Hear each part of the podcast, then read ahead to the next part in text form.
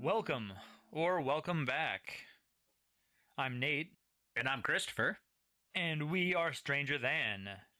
We're going to delve into the unsolved, the mysterious, the misunderstood, the creepy.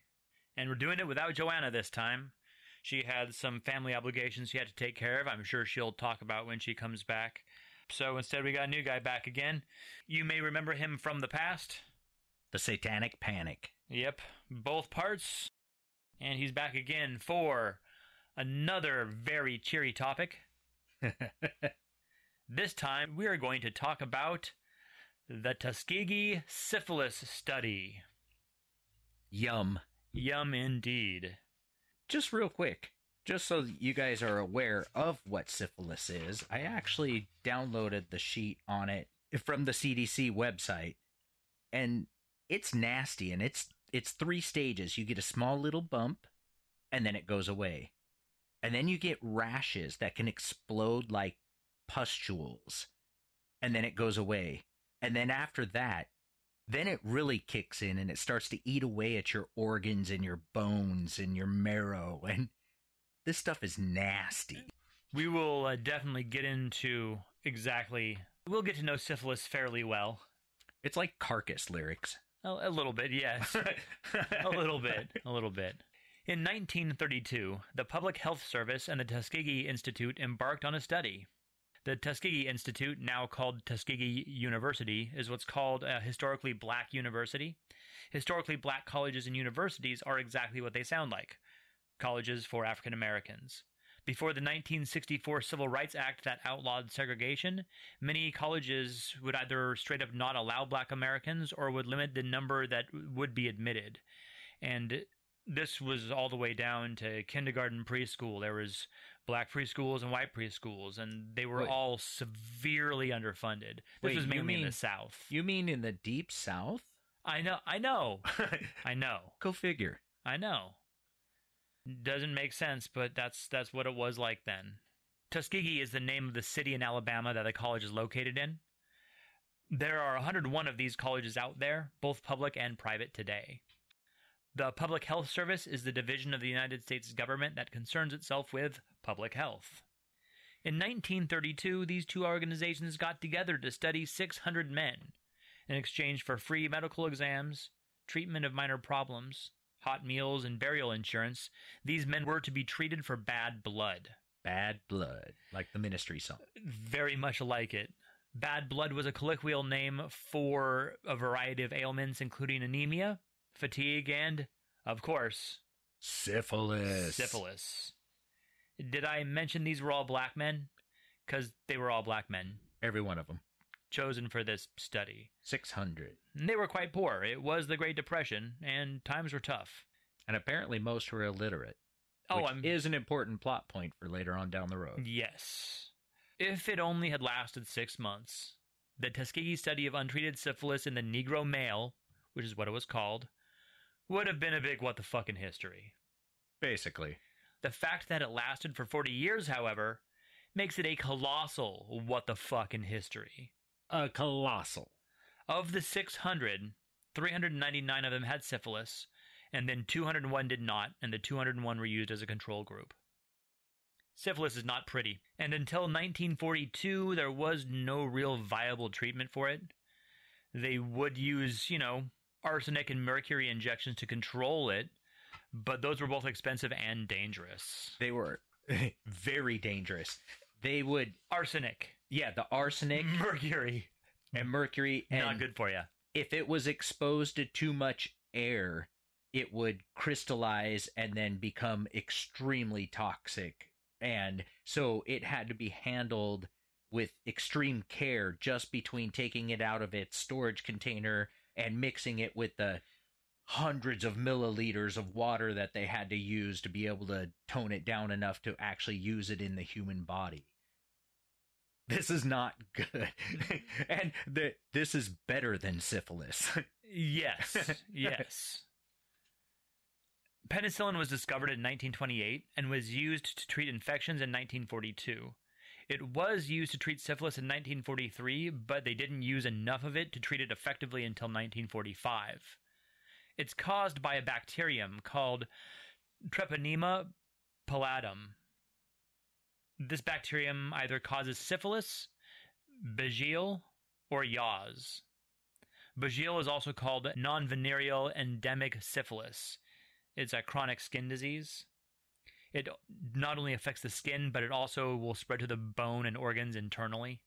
The disease is spread from mouth-to-mouth contact and is completely curable with antibiotics. Apparently, it is not transferable via toilet seat, shared clothing, or anything of that sort. No. Unlike what a lot of people think. It, it, it literally has to be skin-to-skin contact. Yes. Yaws is a skin infection that presents itself with a hard swelling that may burst into an ulcer, which sounds fucking lovely. Yum. It will heal in a few months, but as soon as a few weeks or as long as a few years later, joints and bones become painful. Skin on the palms and bottoms of the feet thicken and crack. Lesions return. Usually nose, but sometimes other bones become misshapen. And after the five-year mark, large areas of skin just die. That sounds hot. Very attractive. The physical deformities occur in about ten percent of those infected. This is, of course, all shit that happens when the disease goes untreated. It's spread by coming into contact with the goo from another person's sores, and is usually spread by kids playing together. Filthy fucking animals. Fortunately, with antibiotics, this can also be cured pretty easily. Yeah. I mean, it's these, a simple. Yo, yeah. These two are pretty nasty, but they're not syphilis. No. Now, we don't really know why this particular bacterium sometimes causes different diseases, because it's all basically the same one, I believe. It's got to be how it interacts with someone's system. Something. Something. No. Yeah, who knows? No one, really. Syphilis. Well, around twenty-one days after you come into contact with infected lesion, the victim will develop a chancre. In men, the most common locations for these lesions are in the anus and on the penis. It depends on what kind of sex and with whom. And then it's usually on the cervix for women. They'll last up to about six weeks or so untreated. This is all untreated. The secondary stage begins four to ten weeks later. The victim may have a non-itchy rash or zit-like things, even like under your palms of your hands, it's like everywhere. A and, rash on the palms of your hands. Yeah, and under what the pads. What you been doing, boy? Yeah, under the pads of your feet. So that's the first and secondary stages. There's also something called latent syphilis. Early stage is when a person shows no symptoms in under a year since the secondary stage. So, you know, secondary stage hits, it's over. You haven't experienced any more symptoms in under a year. That is early latent syphilis. And up to that point, it's fairly easy to cure. I, I believe.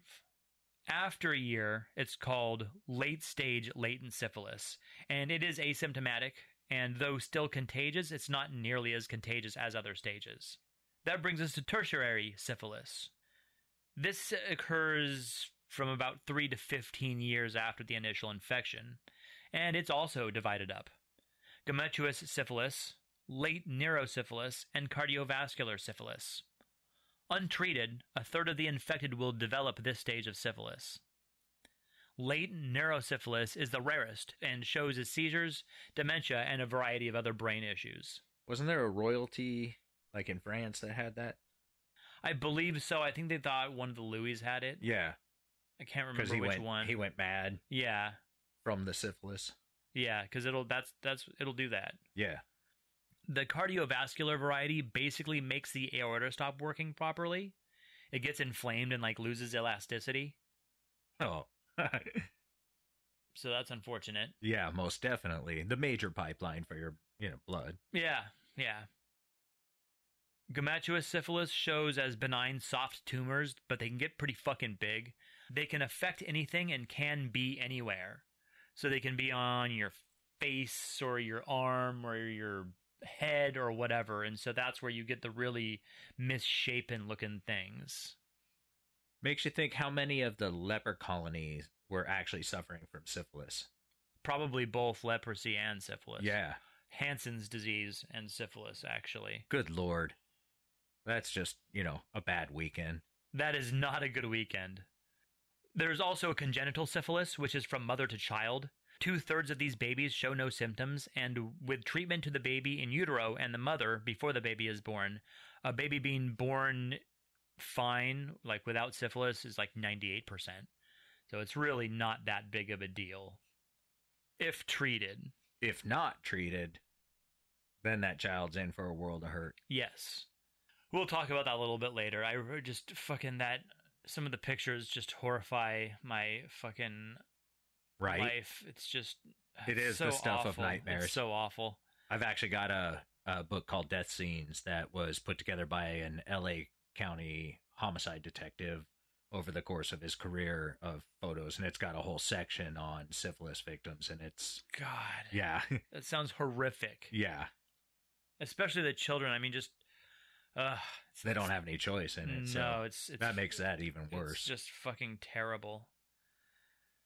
Uh, so we can all agree that syphilis is bad.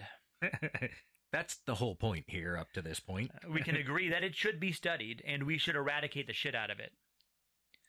The way that the Tuskegee Institute and the Public Health Service decided to go about this in the nineteen thirties was not the way it should have been handled. No, not in the slightest. This idea came from a study done in nineteen twenty-eight in Norway. The Norwegian study gained information by asking those who already had untreated syphilis about their experience. So asking be, them? Yes. It would, they would interview these people and they would give them medical exams. These people who like lived someplace where they just didn't have access to doctors but had managed to get syphilis because it was running fucking rampant. Because no one knew anything besides arsenic and goddamn mercury. Which killed you pretty much anyway. Right, or like maybe some kind of herb that didn't do anything but made you like itch less or something. I don't know. But hey, the syphilis is cured. Yeah, or just not knowing and thinking like, oh, well, whatever. At any rate, that's how they went about doing it. Hey, you've had this for a while.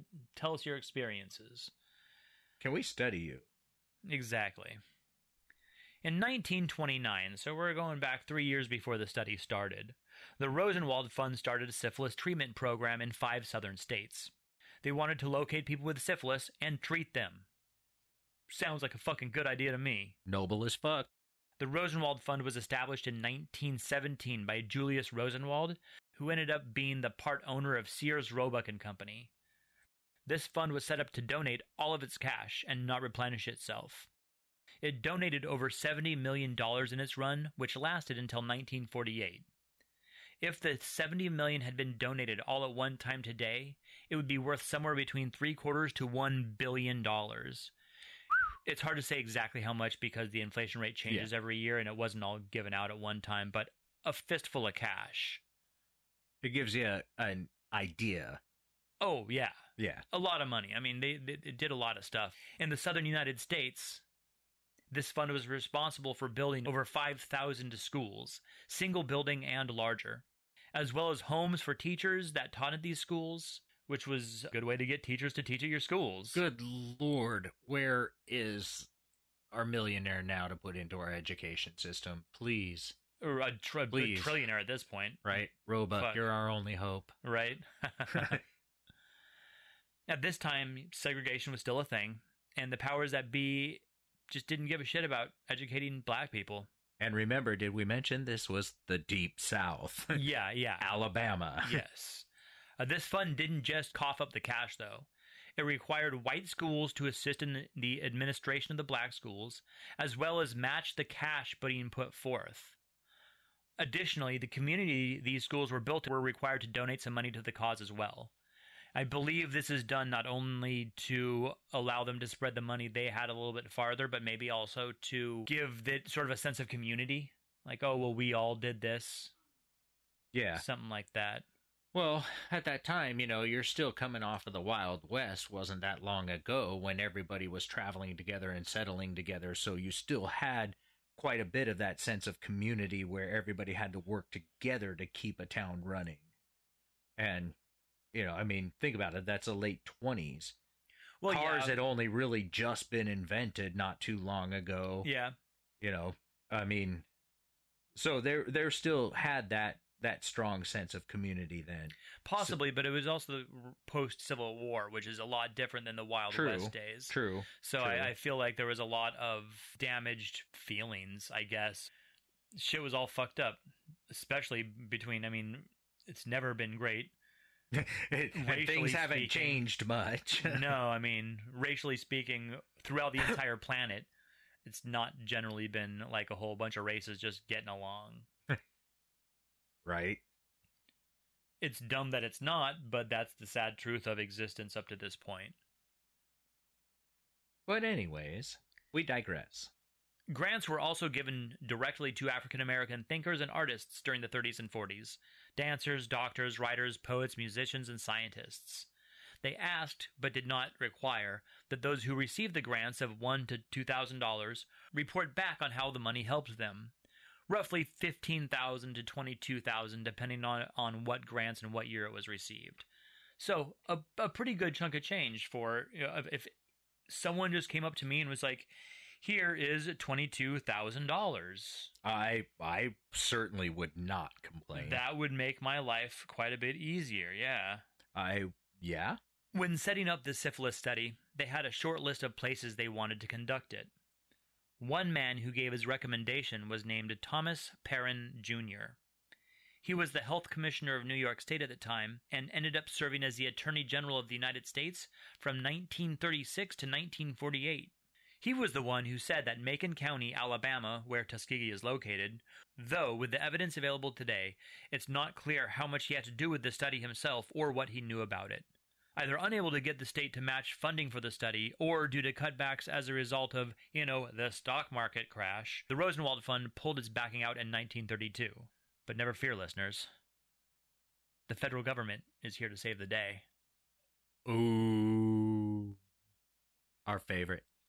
Oh, yes. yes. Just, you know, if you really want to fuck something up, bring in the federal government. Yeah. Well, here we go. Here we go. First, I'm going to talk about this particular doctor's name. His name. It's his name I want to talk about first off. It's, if I were to just pronounce his name, his first name, mind you, it's Taliaferro.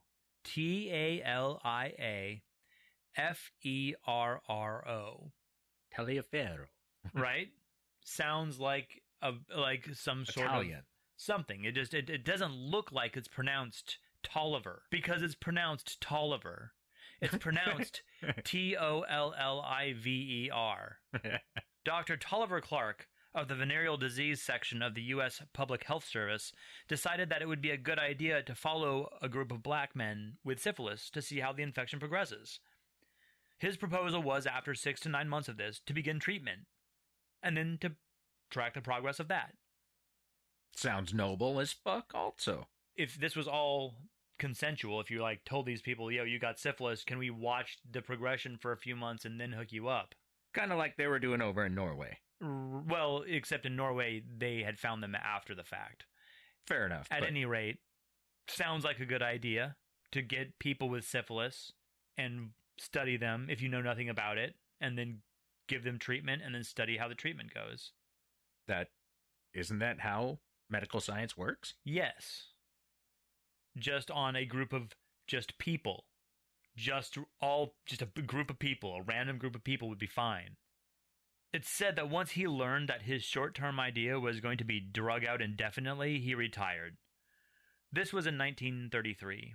Before all of this, he enlisted the help of the Tuskegee Institute and the Arkansas Regional Public Health Office. Doctor Eugene Heroit Dibble Junior Holy shit. That's a mouthful. Doctor Eugene Heroit Dibble Junior was head of the John Andrew Hospital at Tuskegee Institute and had also been pushing for the study to happen in Macon County. He felt that in addition to the study of the syphilis, it would provide great experience and training for interns and medical students. Once again, sounding noble as fuck. The staff at the Venereal Disease Clinic in Hot Springs, Arkansas, a regional public health service office, took charge of the protocols and procedures for the study and continued this even after the study became long-term. Off-site, they're coming up with all the different rules for this place to run under. Third party, off-site, sounds okay. The boss on-site was a guy named Doctor Raymond A. Vondeler, who came up with imaginative ways of gaining consent for medical procedures, such as including spinal taps in free exams. It was also his idea to extend the study. Yep. He retired around the time that we started using penicillin. His assistant, Doctor John R. Heller, succeeded him in nineteen forty-three. Despite his knowledge that penicillin could help the folks in the Tuskegee study, he opted not to, believing that he had a responsibility to study the syphilis's long-term effects. Now remember, these guys were under the impression they were being treated. Yes, which is really fucked up. Really fucked up. Granted, it was probably better they weren't being treated to begin with. Because to begin with, they would have just been pumped full of arsenic and mercury. Right. And arsenic and mercury is bad. It will cure the syphilis. It'll cure... Death cures everything. That's, that's the truth. Eunice Rivers, a registered nurse that had trained at Tuskegee Institute, was the main contact of the people involved in the study. That one, that part got me too, because they specifically hired her because she was an African-American nurse. And she had contact with the community. So as they brought her in to help bring in these poor people and keep them going through the uh, throughout the course of the treatment. And she was the one person that was there the entire time. The entire time. Well, at this point, everything around this study is kind of fucked up. You can see where, at the very base level, studying syphilis to cure it is a good idea. They went about it a really kind of fucked up way. There was no informed and consent at all, really. And then keep in mind that this was a pool of six hundred African-American males that were pulled from a downtrodden, poor area of deep southern Alabama. And at the time, we didn't have civil liberties for other races in America yet. That didn't come along for decades afterwards. And three hundred one of the three hundred one of these men had syphilis and were quote unquote being treated for it. Or perhaps in some cases not even told they had syphilis. At any rate, these men were having sex with like their wives and stuff and having children. And this is where it gets even more fucked up. Yeah, because many of their wives ended up, there was like at least forty documented cases of the wives having, ending up contracting the syphilis also. And who knows how many children. Uh, they didn't have a number for the children, but uh, many, many children also ended up with the congenital syphilis. Yes, yeah, that's it's a bad scene all around. As previously mentioned, penicillin worked, and in nineteen forty-three, the Henderson Act was passed. This required that people be tested and treated for S T Is, sexually transmitted infections. It was the job of Doctor John Heller to keep this information from the subjects of the study. They not only did they not tell him that you're not actually getting treated, you're getting studied, they and they... They tricked him into coming in for the studies, like the spinal tap with the free medical exam. Now, they're specifically keeping the fucking penicillin away from him. Yes. And this is at a time when the troops are going off to war and they're getting dosed with penicillin before they go off to war. And they're still... Oh, you got chlamydia. You, you need this shot. You've got anything. Take the shot. You're going off to fight where in, in the trenches, you know, there is... shit and piss everywhere. You're going to need it. Take two, son. As we all know, World War Two ended, and it came to light all the fucked up shit that the Nazis did in general, and, specific to this, the, in the field of medical experimentation. The Nuremberg Code was put into effect, which we learned about in the M K Ultra episode. Quickly, it's a list of rules for medical experimentation on people. Informed consent.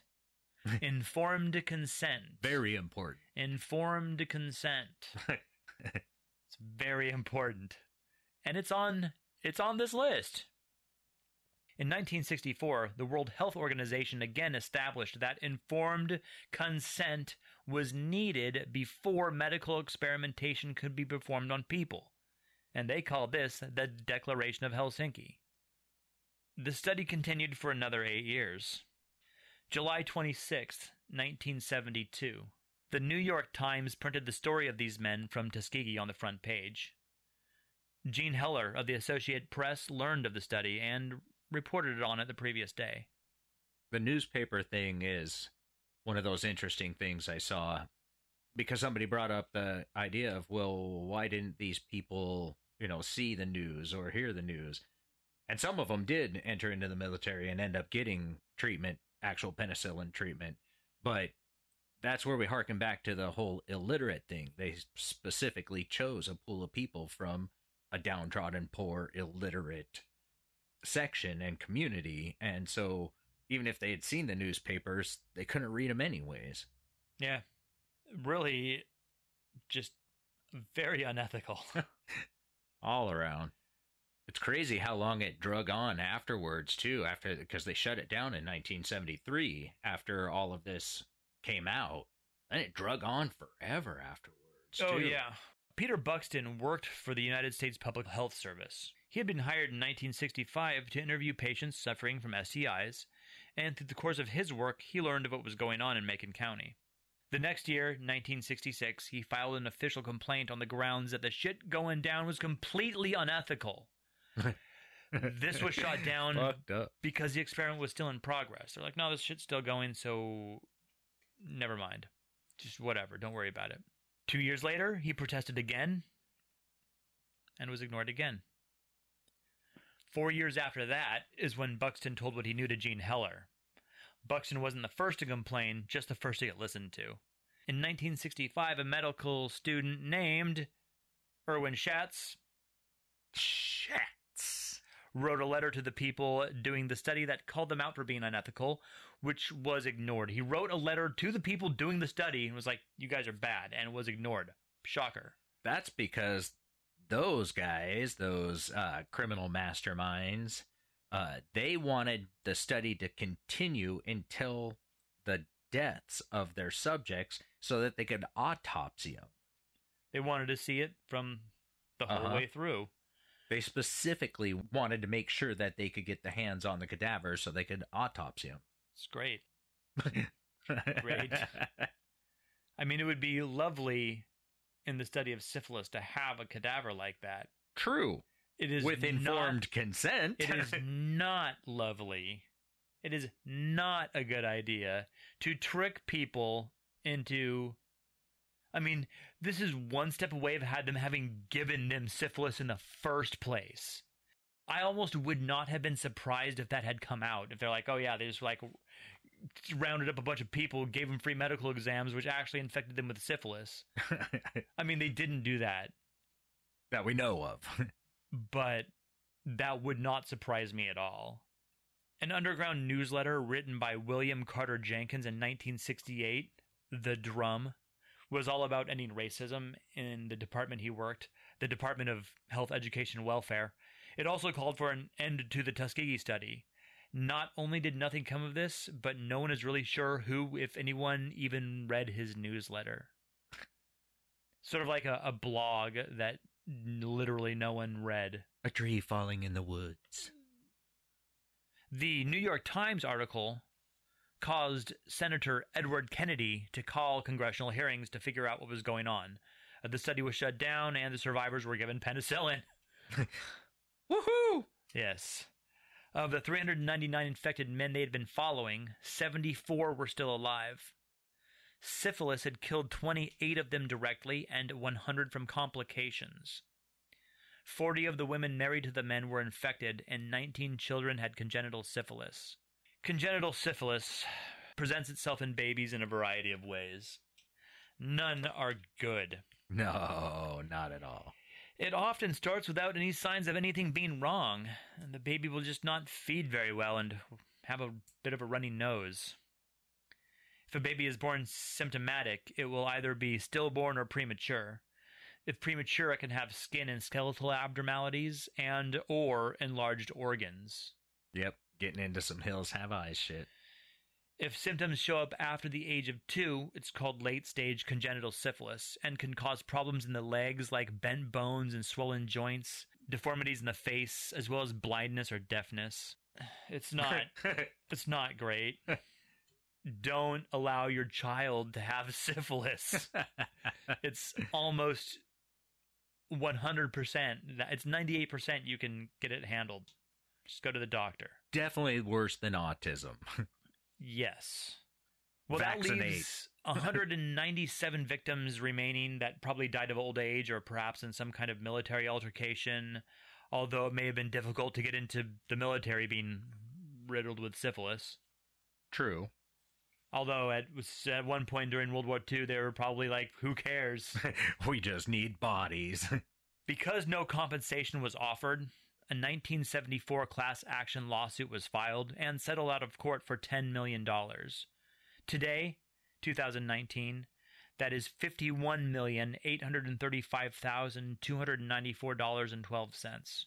And all the living victims were given lifetime benefits as well as burial services. The next year, widows and wives were given lifetime benefits, and in nineteen ninety-five, the government added health benefits. The last direct victim died in January of two thousand four. The last widow, five years later.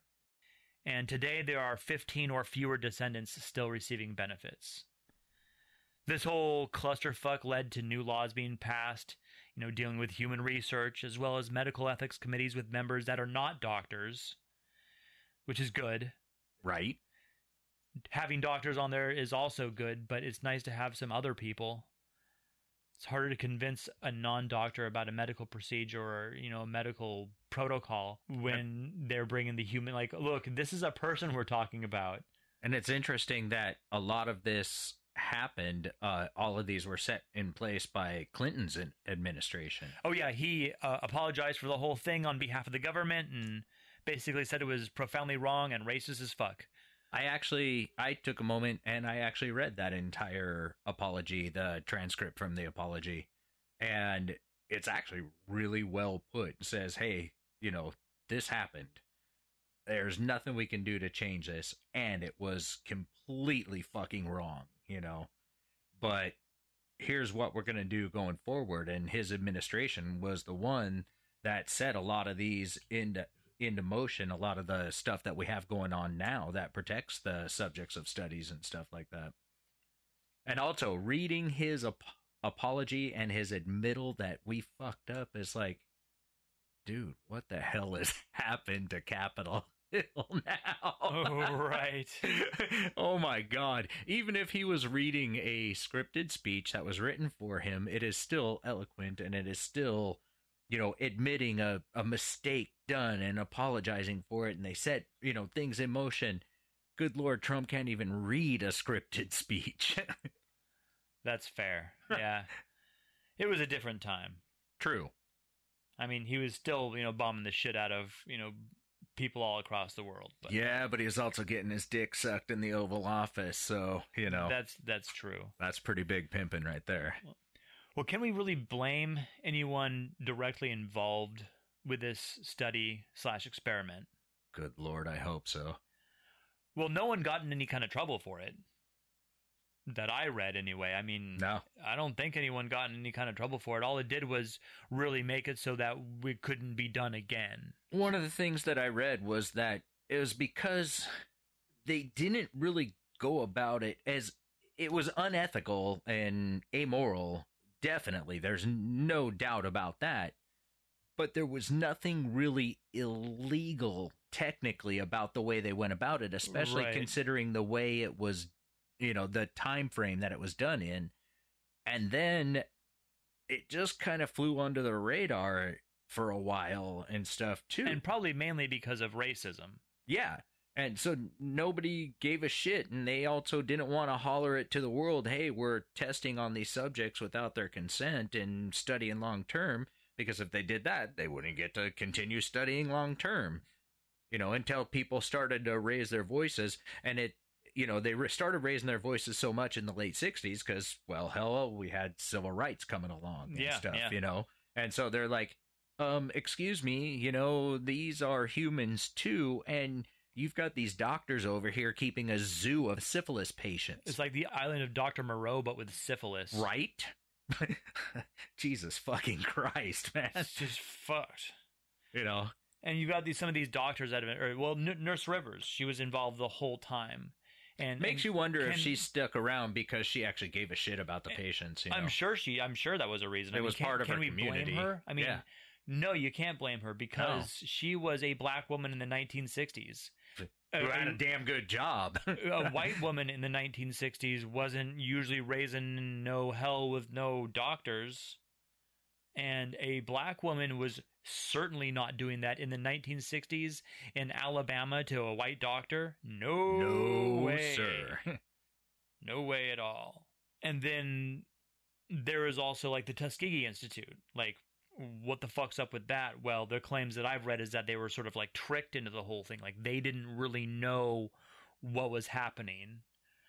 It seems to me like a lot of people didn't really actually know what they were doing when they first started this. You they know? Were just kind of doing stuff. Like, there was they a couple just like, of those. We need to know about it, but there was a there's the doctor who started it, Taliaferro, Taliaferro Clark, but he didn't. I mean, his idea was to, you know, I don't know if he cared about consent so much, but his idea was to not continue the study, not certainly not yeah. for forty years. He wanted to do it for six to nine months, and then, and considering where they got their inspiration from, they should have followed in that pattern more. Like, hey, we see you have this disease. That disease sucks, and we've got a couple of, you know, medicines we'd like to try out on you.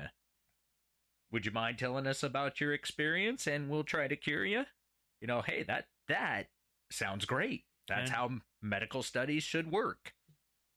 But not, hey, we're just going to go ahead and round these guys up, trick them into this study, not tell them exactly what we're doing, then keep the actual cure away from them so that we can continue to study, because we want to see them all the way through death so that we can get our hands on their corpses and study it, which on one hand is evil genius, because you gotta have this information, but on the other hand, it's just fucked up.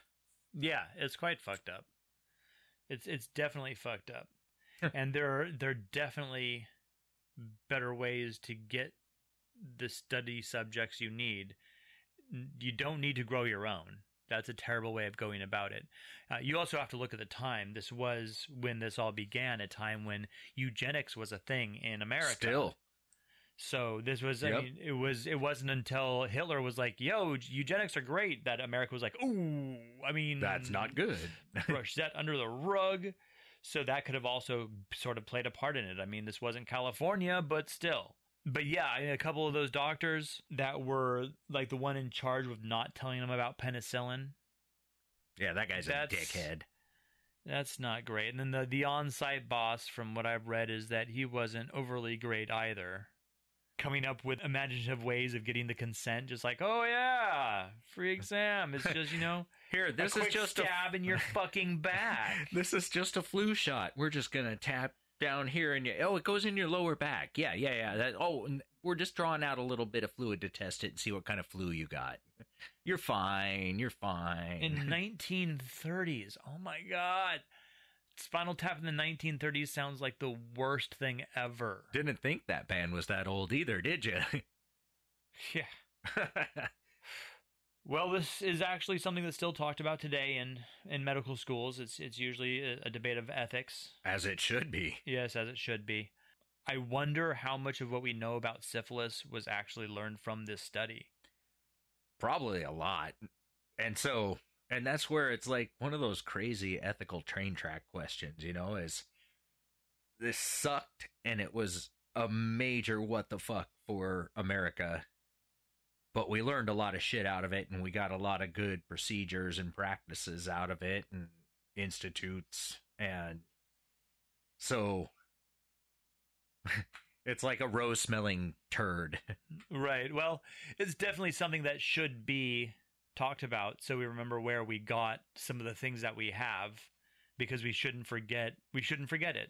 We shouldn't we shouldn't erase our history, even though it's shitty.